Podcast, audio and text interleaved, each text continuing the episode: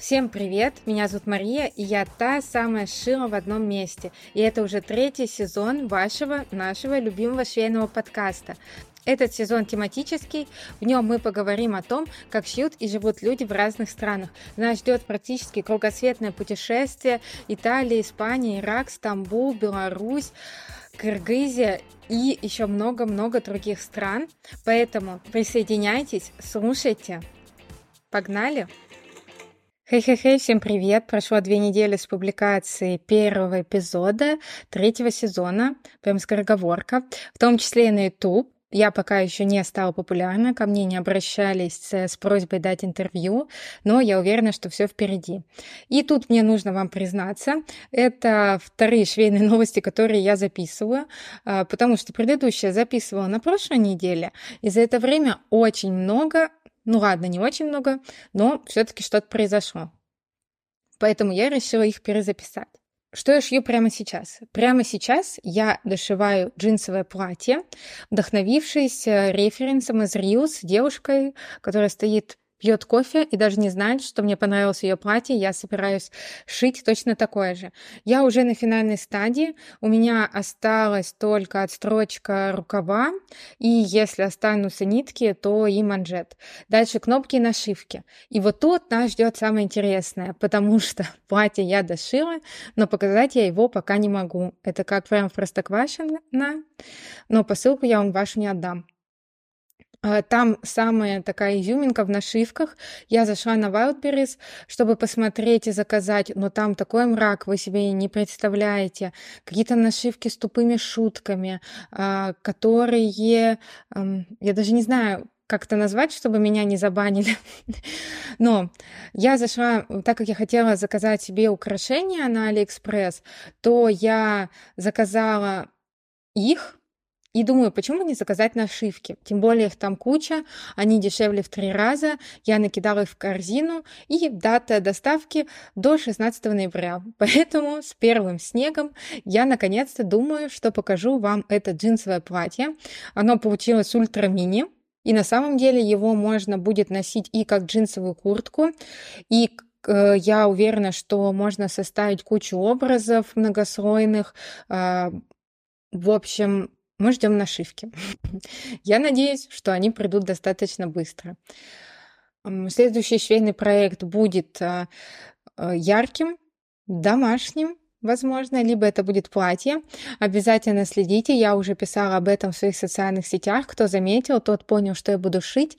И вот причина, по которой я решила перезаписать швейные новости, потому что я вчера... решила вписаться в пошив пуховика.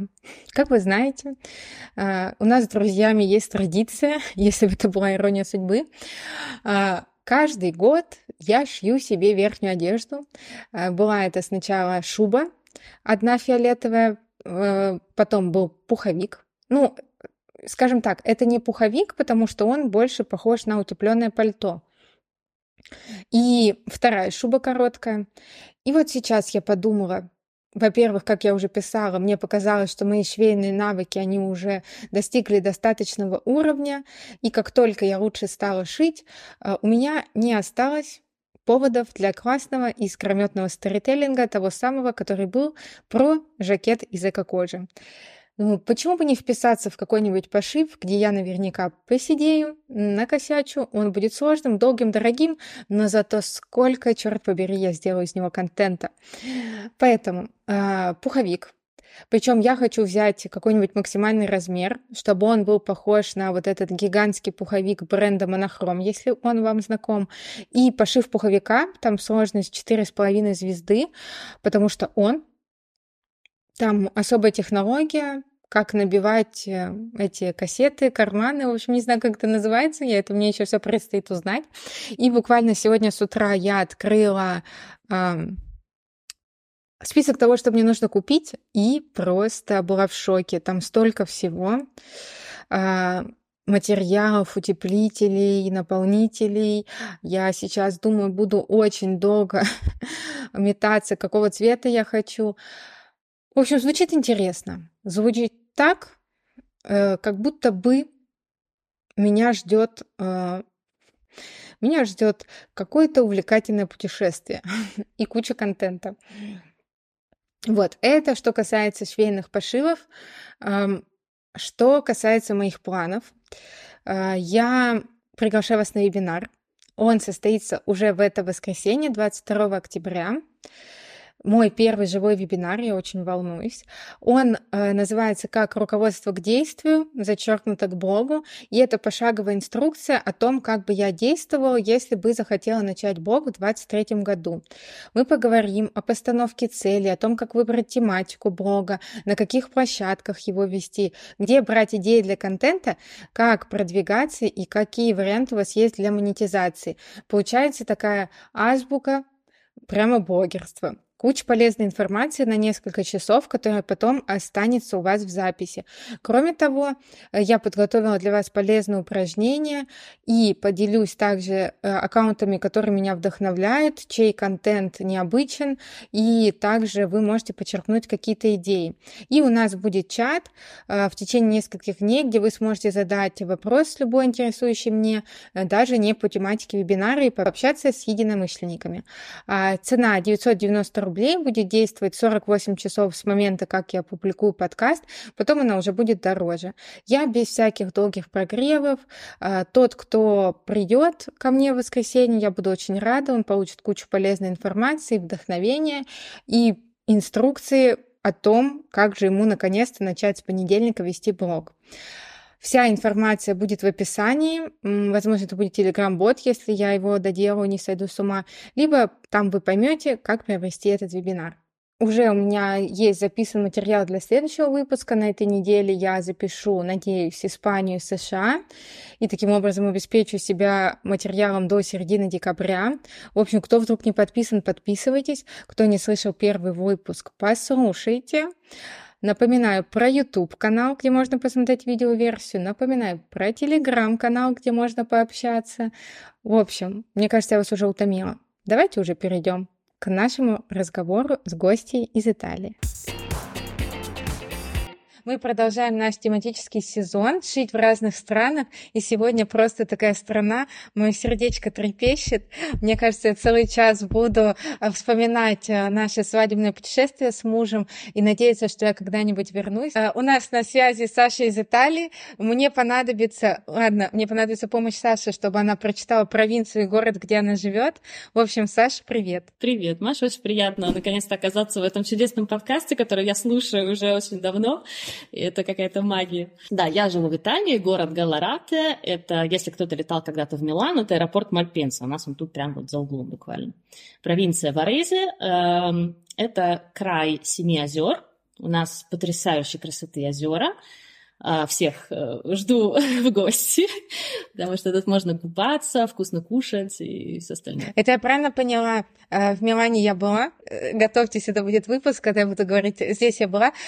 И как раз, когда мы ехали, а мы ехали, по-моему, из Вероны, я помню, нам рисовали вот эту схему, как раз, что мы приезжаем, какое-то гигантское количество озер. И мы заезжали не только на Кома, а еще на какое-то, я сейчас уже не вспомню, поэтому я поняла, это прекрасно. Ну, давай начнем, даже не знаю, с чего начать. Твой швейный путь или как ты оказалась в этом прекрасном э, месте? Ну, давай тогда по порядку, потому что я сначала оказалась здесь, а потом начался мой швейный путь. Поэтому, ну, все достаточно банально, я вышла замуж. Но так получилось, что м- мой муж э, дизайнер. Он э, жил в Италии и работал э, в компании, которая производила косметическую упаковку, он ее рисовал. Я, совершенно не будучи с ним знакома, в Москве эту упаковку продавала русским клиентам.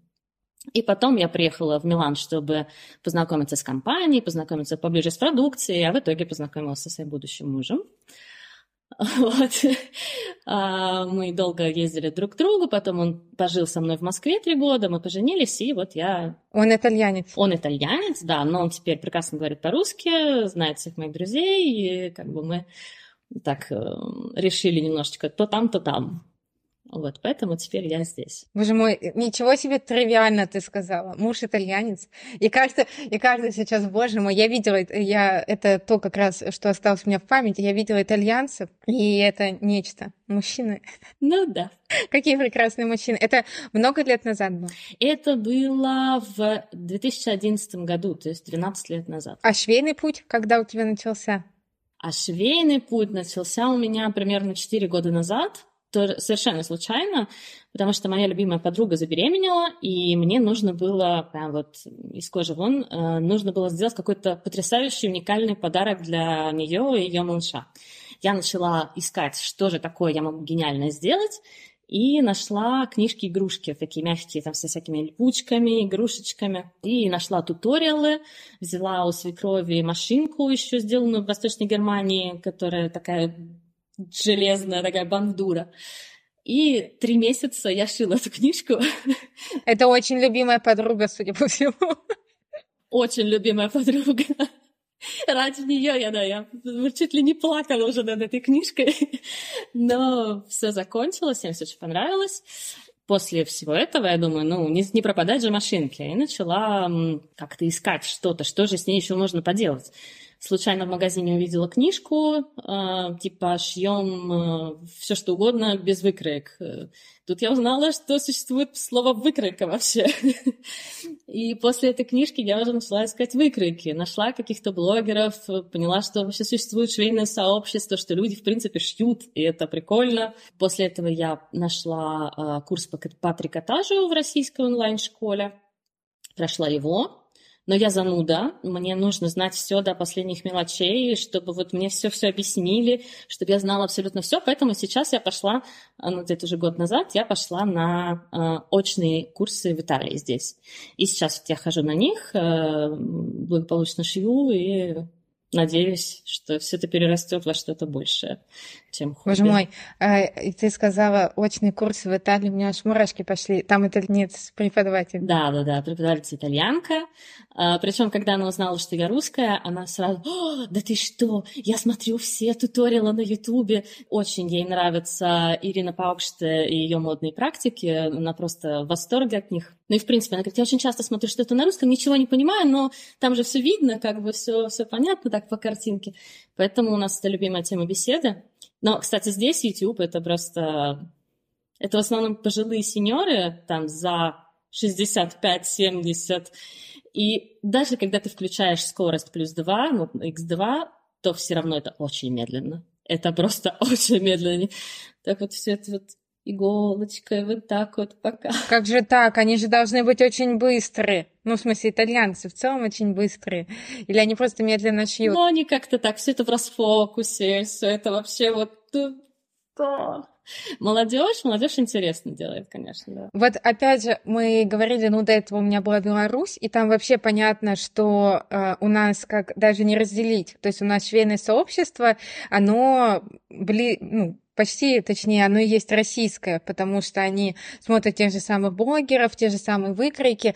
И я смотрю, что в целом, вот и что Вики Соус, она тоже на европейский, американский рынок выходит, вышла уже, да, благополучно. Что в целом как будто мы задаем тренды и ориентируются как-то на Россию. На мой взгляд, это так и есть. Здесь есть блогеры, но я как раз... Я не очень люблю следить за другими блогерами, ну, так, глобально, потому что чем больше я за ним слежу, тем э, больше я боюсь делать что-то свое, потому что думаю, все такие классные, а я тут чего-то ну, вообще пришла. Поэтому я по минимуму только тех, кто мне прям очень нравится. Но к нашей беседе я хотела подготовиться и э, начала смотреть итальянских блогеров. Так листаю, листаю, листаю. Ой, какая девочка классная, прям вообще такой красивый блог, муа! А, Мария, окей, то есть она реально откуда-то из России приехала и начала делать свой блог. Думаю, ну класс, спасибо. В общем, есть хорошие блоги, но все равно за российскими наблюдать намного интереснее, то есть все намного динамичнее, интереснее и как-то более органично. А вот если вернуться, это же интересно, оффлайн-обучение, да? Что вы вообще там? Я тоже ходила на оффлайн-обучение в России, и это не самые лучшие мои воспоминания, честно говоря, и хочу узнать, как вот у вас проходит. Что у вас туда входит, с чего начинается, в общем, и что вы сейчас шьете, что вы еще планируете шить? Сколько это стоит? Это примерно двадцать пять евро за занятие. То есть, ну, сейчас очень легко считать, это две тысячи пятьсот, да. Но, но на самом деле, на мой взгляд, я не экономист по профессии, но, на мой взгляд, это когда я сравниваю уровень жизни в Москве и уровень жизни в Милане, я думаю, что самый верный курс – это где-то пятьдесят рублей за евро. Вот чтобы понять именно соотношение цен, да. Ну, то есть для вас двадцать пять евро – это как бы такая средняя цена? Да, это абсолютно как бы не, не... С чем сравнить? Я даже не знаю, с чем сравнить. Сколько сейчас в Италии стоит чашка кофе? Чашка кофе в Италии всегда стоит один или полтора евро. Это кофе, это самый такой пример не, неправдивый в плане России, потому что кофе здесь это как, не знаю, сказать «доброе утро». То есть без кофе итальянцы не живут в принципе. Поэтому если бы кофе стоил больше, чем евро, все бы сошли с ума. Ах, я, а, у меня но... слеза потекла. У нас сейчас стоит, если переносить на ваше, уже в Новосибирске, не в Москве, то есть это примерно четыре часа от Москвы, и, блин, у меня реально слезы, ребята, это, это... раз в год накрасилась тушью. Вы не думайте, что я по Италии плачу. Вот, три евро уже. Ну, то есть, типа, триста рублей уже, триста шестьдесят. И мы говорим про э, латте. То есть, ну, в Италии я вообще не помню. Точнее, я помню, мы были в этом, в Италии. Так называется. Ну, Италия. Да, я также вздыхаю. И там была какая-то, в общем, акция. И, в общем, давали кофе к пицце или что-то такое. И я помню, я пью в России очень много кофе, и всегда говорю, что у меня нет на него реакции. И мне дали кофе в подарок, а там было типа вот столечко. И я просто выпила, и я реально поняла, что значит, меня вштырило от кофе. То есть я его как шот выпила, и такая, а, вот как это называется. Поэтому я понимаю, что у нас еще и ниже качество. Ну, то есть понятно, что у нас там восемьдесят процентов молока, и какой-то там тебе шот эспрессо сделают. Поэтому я понимаю, что да, без кофе невозможно, поэтому мы по нему равняться не будем, но все равно выглядит как, что это прям не слишком дорогие курсы. Нет, это, нет? Не, на мой взгляд, недорогие курсы. Мы занимаемся, при том, что это одно занятие, длится три часа, и у нас группы очень маленькие, не больше шести человек, то есть преподавательница успевает каждой вдолбить все, что можно было вдолбить за эти три часа. И... Кто у тебя в группе? У меня в группе, на самом деле, у меня самая безбашенная группа, у нас там две девчонки-студентки, две девочки моего возраста, мне тридцать пять, и одна дама, ей пятьдесят, но по ее, как бы, поведению ей пятнадцать, она самая у нас шумная, веселая, поэтому у нас прям... катастрофа для нашей преподавательницы в группе, потому что мы все очень шумные, веселые, орем. Одни женщины. Да, сейчас одни женщины. Я знаю, что был какой-то курс, где был один мальчик, один единственный, но сейчас вот я мужа, все, я от него все чаще слышу, он такой, да, шить это, конечно, прикольно, да, мне, мне бы хотелось научиться. Давай, давай, давай, давай будем шить вместе, откроем наш маленький свечной заводик. Вот, но да, пока у нас только девочки. Что вы сейчас шьете? Сейчас мы шьем, ну вот, один курс длится четыре месяца. Вот мы за четыре месяца сшили. У нас было по плану одна юбка, одно плечевое изделие, одни брюки. Но дальше уже зависело от продуктивности каждой. Я в итоге сшила шесть, ну как бы по два в каждом блоке. И дальше сейчас в октябре у нас начнется следующий курс. И там тоже будет примерно такая же схема, опять юбка, плечевое изделие и брюки, но, скажем, на более высоком уровне, то есть уже там с подкладкой, может быть, что-то, или там какие-то брюки с каким-то, не знаю, более сложные. То есть пока что это была чисто база. А вы там строите? Мы строим с, абсолютно с нуля, все рисуем. Но там у них такая очень интересная система, что эта школа придумала свои лекала, и мы по этим лекалам, эм, то есть ты берешь это лекало, обводишь, и уже оттуда начинаешь свои мерки вводить. То есть это быстрее и проще получается. То есть не как мы, а, знаешь, на миллиметровке, а, а один пошла. Да, вот, вот, вот в российской школе было так, да. И я, честно, вот я пока я смотрю видео, я все понимаю. Как только я его закрываю, ну где это точка А, почему где-то точка Н, почему здесь плюс два, что это? Поэтому да, это, это достаточно сложно. А материалы вы все свои приносите? Ну, то есть такая? Да, мы приносим свои, но, в принципе, наша преподавательница м, закупает, ну, у нее есть знакомые продавцы тканей, поэтому в школе всегда есть какие-то ткани. То есть если ты пришла вдруг совсем без ничего, то ты можешь купить там то, что тебе понравится. Но вообще эм, несложно купить ткани, причем э, цены есть абсолютно разные. У нас эм, небольшой экскурс в нашу зону. Просто наша провинция Варезе, это из еще с восемнадцатого века, это место, где производятся ткани. То есть наша зона – это текстильная промышленность. Мой конкретно город и соседний знамениты производством хлопка. И в, там, в двадцатом веке производилась практически для всей Европы ткань для производства матрасов. Там тот же Кома, про который ты хорошо знаешь, там производится шелк. И вообще вот... Я там три часа... Три или четыре часа, но впечатление на всю жизнь, знаешь, там вот эта вилла Джорджа Круни, или что там сейчас все пишет. Это главное, достопримечательность. Вот, поэтому с тканями тут проблем нет, и есть даже много магазинов, которые, закуп... как сказать, общаются вот с этими производствами тканей, да, и когда остаются какие-то там остатки рулонов, эти магазины скупают то, что уже не идет в производство, и продают это по меньшей цене, чем если ты покупаешь отрез. Иногда даже, вот, там, не знаю, стоит корзина, написано «рубашечная ткань», и там обрезки, там, не знаю, по метру, по полтора метра, и тебе могут даже по весу это продать. Ты просто набираешь вот этого все. Сейчас любой э, э, шьющий человек из России вообще при словосочетании итальянские ткани, во-первых, впадает в маленькую, знаешь, такую агонию, а во-вторых, когда ты говоришь, что там просто они лежат в корзине, и тебе могут продать по весу, то все скажут: «Господи, скажи мне, Саша, где эти координаты этого места?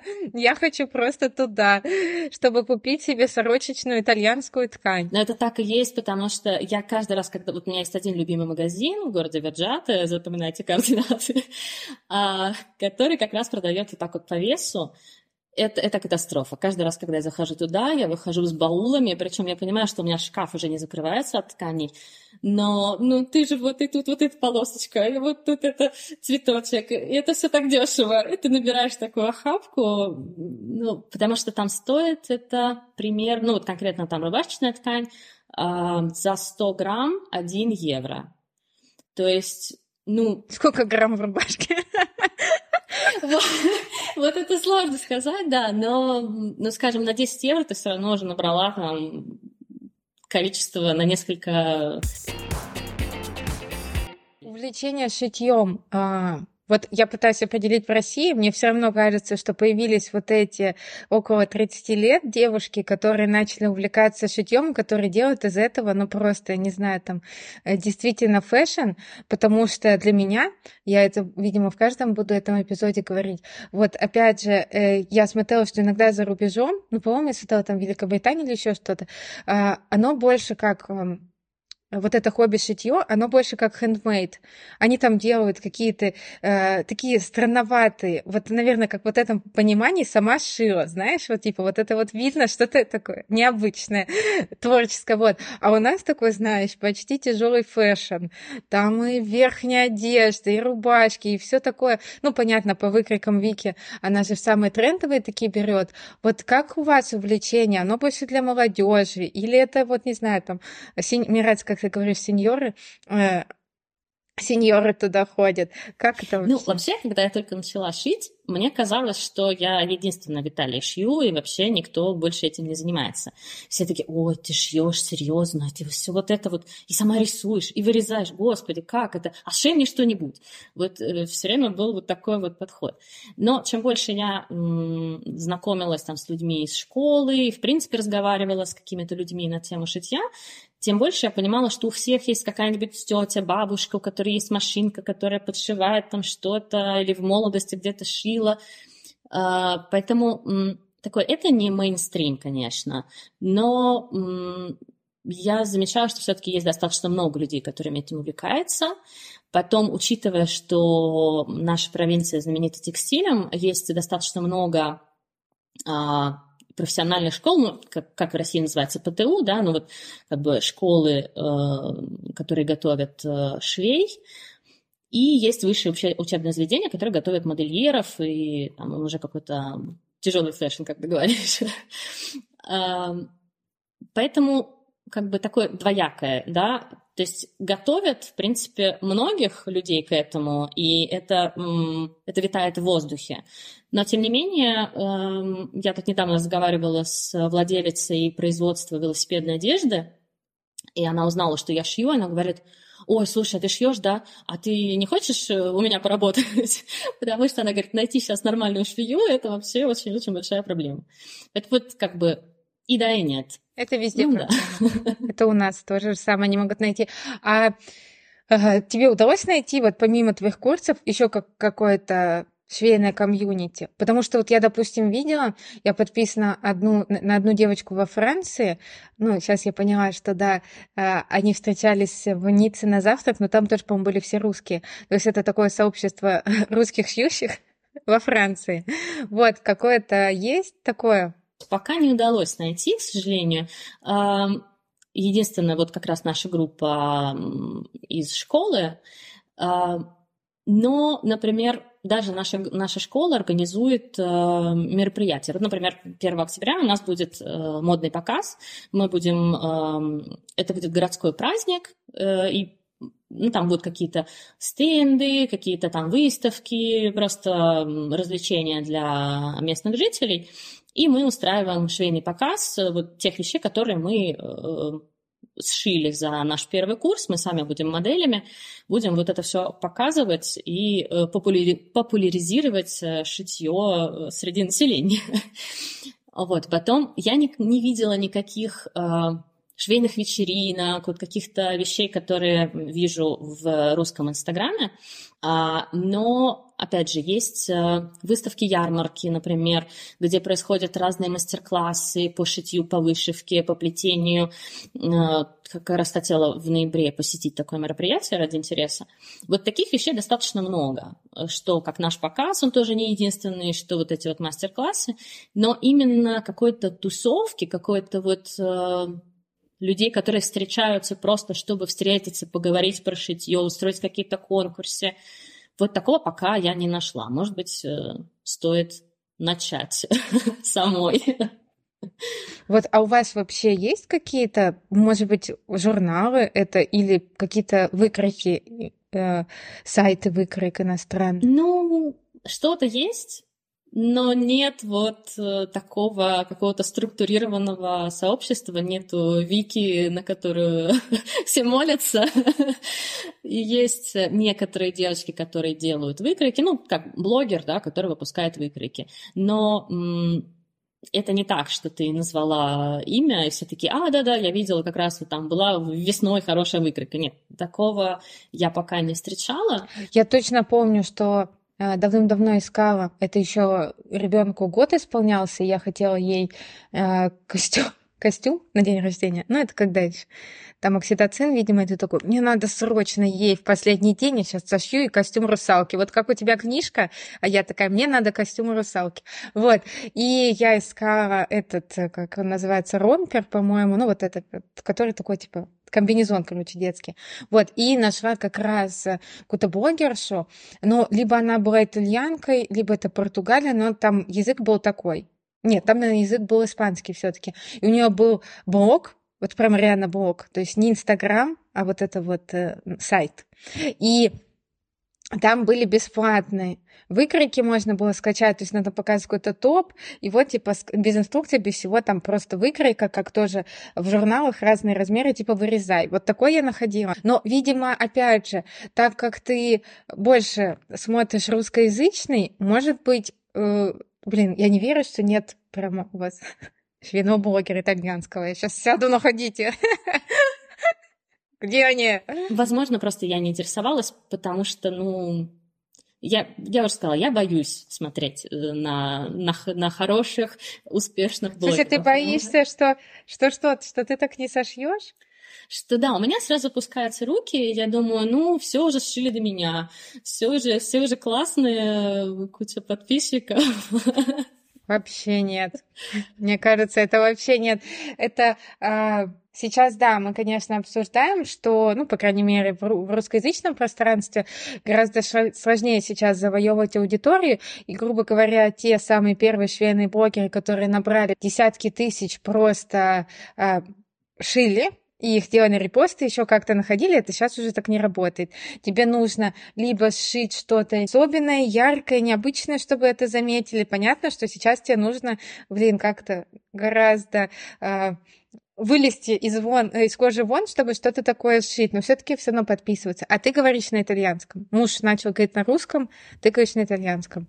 Да, да-да-да, я говорю на итальянском, да, достаточно свободно, ну, хорошо, я не буду скромничать. Когда я встречаюсь с новыми людьми, они не догадываются, что я русская.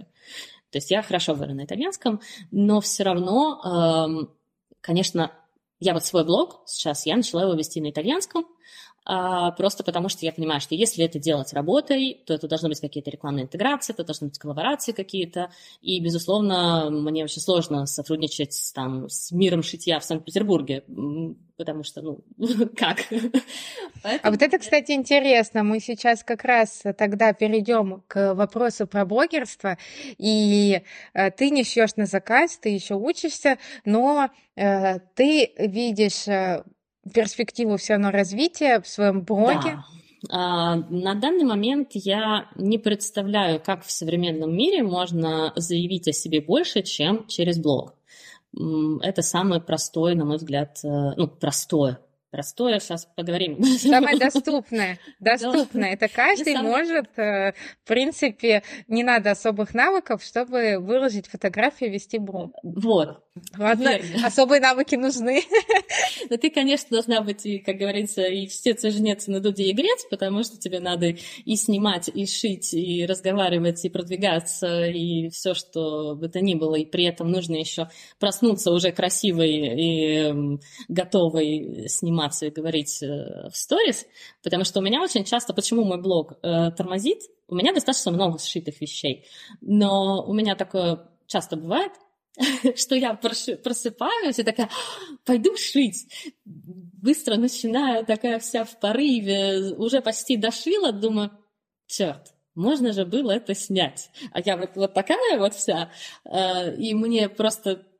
Даже в голову не приходит, что надо проснуться, привести себя в порядок, убраться в комнате, чтобы все было прилично, и начать шить. То есть для меня это очень энергозатратное все. Я тебя сейчас либо огорчу, либо обрадую. Я, кроме сегодняшнего дня...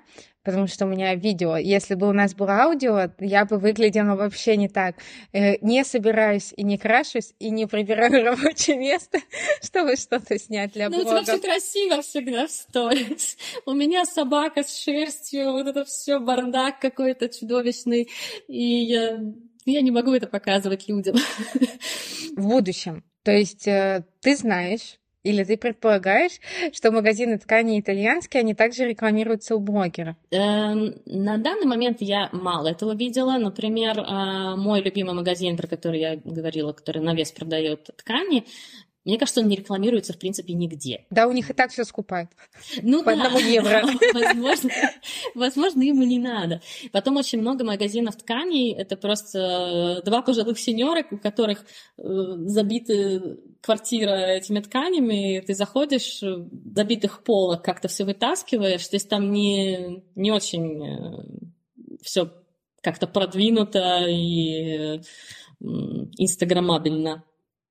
Поэтому не знаю, насколько они будут готовы сотрудничать, но я надеюсь, что все-таки кого-то можно будет найти и как-то это все. Потому что мне кажется, это просто интересно. И В том числе это плюс мне, если они никогда не рекламировались ни у какого блогера, если я буду первой, кто и будет рекламировать, им, конечно, это будет интересно. Ну, просто, видишь, я, ну, как человек, который может про блогерство говорить бесконечно, почему я это спросила? Потому что ты, когда начинаешь вести блог, тебе нужно оценить вообще, во-первых, потенциальную аудиторию, которую ты можешь набрать. Если так посмотреть, да, то у самого крупного аккаунта, который относится к швейной тематике, взять это, тот же самый Вики Соус, у нее там триста или триста сорок тысяч человек. То есть ты понимаешь, что, в принципе, где-то примерно швейных людей можно в Инстаграме набрать столько, да? Потом ты смотришь, что у нас уже такой уровень, что интеграции все эти делают. А вот быть вот этим...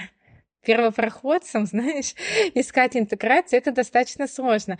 А все, что сложно, и когда ты не видишь цели, это, опять же, приводит к выгоранию и к тому, что ты не хочешь вести блог, потому что ты не знаешь, для чего тебе это надо. Поэтому я и говорю всегда про какую-то, знаешь, адекватную цель. Можно в целом пока что брать какое-то количество людей для того, чтобы, ну вот, как ты говоришь, мало ли ты придумаешь свои выкройки, либо еще что-то, свои, либо какие-то мероприятия, поэтому просто как бы накопление такого социального капитала. Про ткани поговорили, а вот ткани у вас, просто это говорит, что в основном как будто вот такие там хлопок, не знаю, вот такие ткани, а купить плитель, кожу, курточные, плащевые ткани, это тоже все возможно? Да-да-да, все это есть, и там, не знаю, шерсть мериновая, и какая-то пальтовая ткань, и кожа, и кожезаменитель, все это есть. Вся фурнитура тоже есть, да, причем эм, все это можно купить примерно в любом качестве, потому что есть люксовое. Ну, Италия, в принципе, занимает восемьдесят процентов европейского рынка по люксовым материалам, поэтому люксового тут очень много. Потом есть магазины типа моего любимого, где такой средненький класс, там, не знаю, хлопок стоит семь евро, лен четырнадцать, там, шерсть двадцать пять, то есть это, в принципе, цены сопоставимые с тем, что я видела в Москве. И плюс еще есть китайские магазины. Вообще китайский сегмент на итальянском рынке – это очень интересный такой аргумент, потому что существует очень много китайских ателье, например, по пошиву и ремонту одежды, много китайский, китайской фурнитуры, китайских ниток, тканей. Опять же, Китай не значит плохо, да, Китай из, издревле славится своими тканями, поэтому, в принципе, качество тоже достаточно нормальное. Но это все дешево. И там говорят даже о пошиве индивидуальном, да, китайцы занимают нишу вот этого, скажем, базового пошива или, или ремонта. Поэтому там, входить э, с индивидуальным пошивом, там, с чеком, э, не знаю, две-три тысячи рублей, да, ну, это достаточно сложно. Потому, да, наверное, ты найдешь каких-то покупателей, но в целом это либо магазины масс-маркета, которые просто огромное количество, либо это Китай. Да, поэтому... Про что ты спрашивал? Нет, а ну вообще индивидуальный пошив, он популярен? Люксовый, да, очень. Костюмы. Ну, это уже какие-то, наверное, прям ателье, знаешь, какой-нибудь истории. Не обязательно, не обязательно. Да, есть и маленькие ателье, какие-то частные, которые производят, например, у меня около дома есть ателье мужских костюмов. Там буквально работает два человека, но делают потрясающие костюмы, но, конечно, там и ценник достаточно высокий, потому что делается из качественных тканей, там индивидуальный подход. Как вообще итальянцы, у тебя муж итальянец, тем более ты знаешь, проводят досуг? Что вы делаете? Итальянцы в девяносто процентов случаев, знаешь, как в любой непонятной ситуации, ешь. Итальянцы всегда едят. Это моя страна, ты понимаешь? С утра кофе, а в любое свободное время ешь. Вообще, по-моему, прекрасно. Да, я согласна. Нет, в Италии абсолютно точно нужно ехать есть. Тут потрясающее количество еды на любой вкус. Более того, я живу на стыке двух регионов, Ломбардия и Пьемонт. И вот та часть Пьемонта, которая находится рядом с нами, это рисовые поля и производство сыра. То есть туда можно поехать, прям э, от производителя купить рис, купить на фабрике горгонзолу, этот знаменитый сыр с плесенью. Поэтому вот это все, э, это колоссальный пласт, пласт культуры итальянской. Они едят всегда, они встречаются, чтобы поесть. Во время еды они говорят о еде. Свадьба – это не как у нас в России, там же какие-то конкурсы, какие-то выступления на сцене. Нет, это еда, и там восемьсот перемен блюд, и когда свадьба проходит, и там, я был на свадьбе у того-то, того-то, а, да, и что там подавали? То есть речь идет всегда только о еде. А готовят они при этом сами? Готовят практически все. И я просто выиграла джекпот, потому что я готовлю, да, но я очень рада, что у меня муж готовит лучше, чем я, и поэтому я прекрасно устроилась. Мы тоже, когда были в Италии, я помню, ну, во-первых, тебя поражает действительно, сколько они едят и как они при этом выглядят, потому что, допустим, как мы привыкли, куда-нибудь придем и типа закажем пиццу с мужем на двоих, а тут у них... пицца на каждого, то есть они даже не понимают, что ты, как ее можно поделить, то есть ты берешь себе пиццу, и я реально видела, точнее, людей как раз, которые э, ели пиццу, за, закусывали это все пастой, точнее, пасту пиццей, а у нас это вообще, знаешь, три приема пищи вообще возможны, и я тоже смотрела и удивлялась, думаю, как какой аппетит и какой секрет, почему там никто такой не толстый. То есть вы, наверное, двадцать процентов они занимаются спортом или ходят. Я не знаю, как это возможно тогда. Ну, спорт на самом деле очень тоже м- развит. Вообще север и юг Италии – это две разных страны. Если ты поедешь на юг, там едят намного больше, но там и намного больше. Я не хочу сказать, что там все толстые. Нет, абсолютно не так. Но процент людей, которые в неидеально физической форме, на юге больше. Там еще больше развита культура еды и наслаждение жизнью. На севере все-таки люди... Так для географических кретинов юг – это... Юг – это все, что ниже Рима. Это Рим, Неаполь, Сицилия, э, Апулия, да, а все, что выше Рима, ну, там, Милан, Турин, Венеция, Флоренция, да, вот это все, это север, и, ну, это такое очень, очень условное, конечно, деление. А на севере люди более, э, они больше уделяют внимание своей внешности, э, стилю, каким-то, э, занимаются спортом очень много. В Италии очень развит э, велоспорт, там ты сжигаешь колоссальное количество калорий. Вот мой муж как раз занимается велоспортом, чтобы потом хорошо поесть.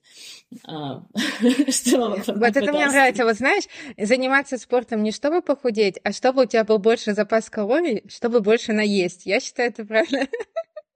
А вот, кстати, я не спросила, э, Европа, она же, понятно, там все по соседству, все маленькое. Изучаешь ли ты, что можно купить в соседних странах? Вы ездите в соседние страны? Не очень много. Я думала, что сейчас я перееду в Европу, и мы будем каждые выходные кататься то в Париж, то в Берлин, вот это все. Но нет, эм, на самом деле все не так просто, потому что, во-первых, существует работа, к сожалению, которую никто не отменял. Это вообще лишнее. Я, я считаю, что надо как-то от этого избавляться. Мне тоже так кажется. Эм, но это все достаточно накладно. А у тебя есть основная работа? Да, у меня есть основная работа. Я работаю фуд-стилистом. Это человек, который готовит еду э, для рекламной фотографии и видео. Так у тебя работа связана с едой? Естественно. Как, с чем еще может быть связана работа в Италии? Ну, э, то есть это когда ты смотришь, например, э, приходишь в кафе, открываешь меню, и там красивые фотографии всех блюд. Вот, вот это вот моя работа. И ты именно фотографируешь? Нет, я именно готовлю вот это все, а фотограф это фотографирует. Ничего себе! То есть, э, так, подожди, ты сказала, что твой муж лучше готовит, но при этом ты готовишь, чтобы люди это фотографировали. Это какие-то разные вещи. Я готовлю очень красиво, а мой муж готовит очень вкусно. И тогда две, две противоположности. Нет, я знаю, что про фуд-фотографии встречала вот эти все подборки, якобы там, не знаю, как это... подкрашивают, что-то подкладывают, чтобы это так и есть, да? Все правда, это все правда, да-да-да. Очень много всяких трюков, чтобы еда выглядела лучше, потому что ну, она должна выглядеть хорошо. То есть, когда ты покупаешь пиццу в коробке, да, которая замороженная, ты должна дома ее приготовить в духовке, ну, понятно, что она не будет выглядеть как в пиццерии, ну, потому что это невозможно, она приготовлена на производстве. Но все равно ты, она вкусная, и ты ее все равно купишь. Но когда ты будешь смотреть на коробки разных конкурентов, ты все равно будешь выбирать по картинке. И ты понимаешь, что она не будет такая, как на картинке, но ты все равно выбираешь картинку. Поэтому она должна быть очень красивой, очень аппетитной и замечательной. И здесь все средства хороши. То есть если тебе нужно, если у тебя помидор недостаточно красный, ты добавляешь красный туда краски, чтобы он был намного более аппетитным. И вот эти все трюки, они важны. Вот когда мне, например, люди рассказывают, что да у меня нет ничего интересного, о чем в блоге рассказывать, и тут вдруг ты говоришь, блин, что ты готовишь для того, чтобы это потом сфотографировали, но мне всегда кажется, что самое интересное, ну, знаешь, где-то на стыке находится. Вот я как генератор идей сразу представляю, представляешь, у тебя могло быть шоу на Ютубе, как ты ешь итальянскую еду, вот. И каждый раз, ну, я понимаю, что еда и подшив мало совместимы, но представляешь, вот это вот. Сегодня я вам рассказываю про пасту, а параллельно рассказываю, как я шью что-то. Я бы вообще с удовольствием смотрела, что-то такое. Поэтому обязательно нужно делать, несмотря ни на что. Я как считаю, что лучше делать, даже пусть у тебя там будет какая-то сначала некрасивая картинка, но ты приучишь себя к регулярности, потому что ты потом начнешь видеть, что не так, чем вообще совсем ничего не делать. Так, какие... А, хотела спросить, что посетить в Италии, но тут понятно, просто Италию можем ответить. Мы были там достаточно долго, у нас было свадебное путешествие, мы почти там три недели были, но и то я понимаю, что она тоже настолько большая с точки зрения разных вот этих городов и культур, что мы как раз были вот в популярной от Рима до, соответственно, Милана. Нет, мы же поехали в Турин, это же моя любимая шутка. Никто не едет в Турин, но мы поехали. Турин. Чтобы посмотреть футбольный матч. Все справедливо. Все справедливо, да.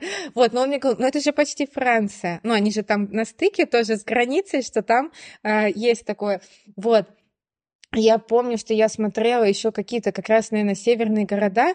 Там был такой город, который в скалах находится один, я помню. И что мы до него, ну, никак бы не доехали. То есть это уже должно было быть второе путешествие и ехать как бы в ту сторону карты. Вот э, давай тогда ты расскажешь, какие твои любимые города. Ну, я на самом деле э, очень люблю, э, если говорить именно про города, то я очень люблю Рим. И я считаю, что это один из красивейших городов мира. И он настолько разнообразен, что там есть от древних развалин до моего любимого места. Это архитектура Муссолини. Я понимаю, что фашизм — это не лучшая тема для беседы, но... Не то, что за вином и пастой обсуждаешь, да? Да.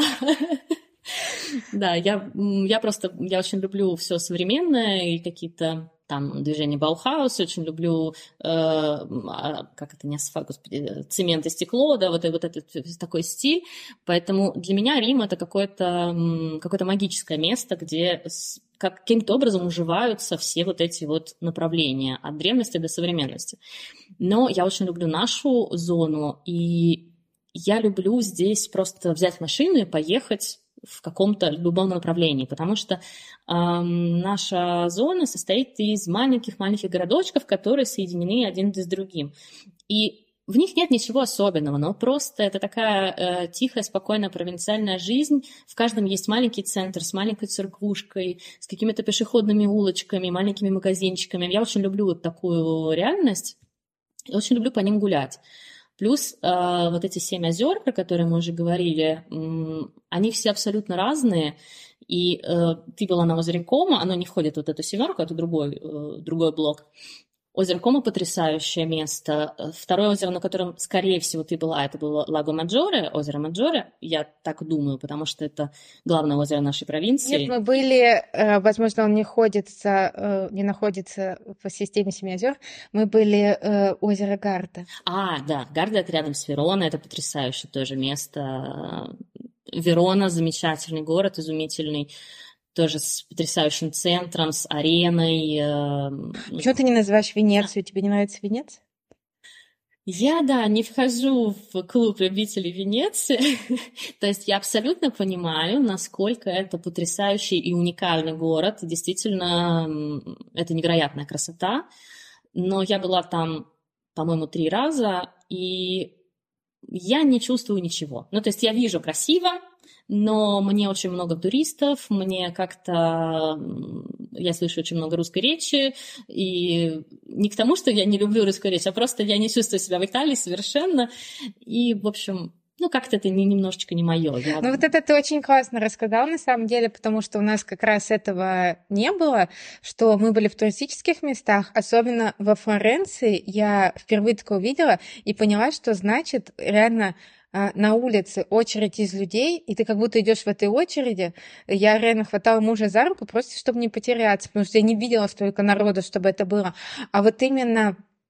посмотреть вот такие маленькие провинциальные города, как раз мы тоже были в Испании, правильно, Валенсия же в Испании, и она небольшая, и мне там так понравилось, и она не скажет, что слишком туристическая, там какая-то свадьба, и потом мы взяли мороженое, какой-то парк, и вот именно больше понятно, что ты не с туристами ходишь, а вот проникнуться. Ну, я так поняла, я просто планирую к тебе в гости приехать. Я жду просто с нетерпением. Я покажу тебе все самые красивые места, самую вкусную пиццу и, конечно же, магазины тканей. Я вас не представляю, мне надо ехать налегке. Да, да, да, и покупать отдельно чемодан, да, да, да, абсолютно. Спасибо тебе огромное за разговор. Тебе спасибо. Вообще, я как будто на самом деле побывала, вспомнила все эти чувства в Италии. В общем, я желаю тебе успехов в твоем и обучении, и в блогерстве особенно, потому что я всегда радею, как ты правильно сказала, что блог — это на самом деле, с одной стороны, достаточно простой способ о себе заявить, у каждого есть кнопка «Опубликовать», вот, главное найти ту цель и мотивацию, чтобы тебя вдохновлять. Спасибо большое за приглашение, мне было потрясающе интересно разговаривать, я бы провела еще восемь часов в этом разговоре, но у нас тайминг, к сожалению. И, конечно же, да, желаю тебе очень больших успехов в подкасте. Пожалуйста, не бросай, не думай вот об этих дурацких идеях, чтобы заканчивать подкаст. Пожалуйста.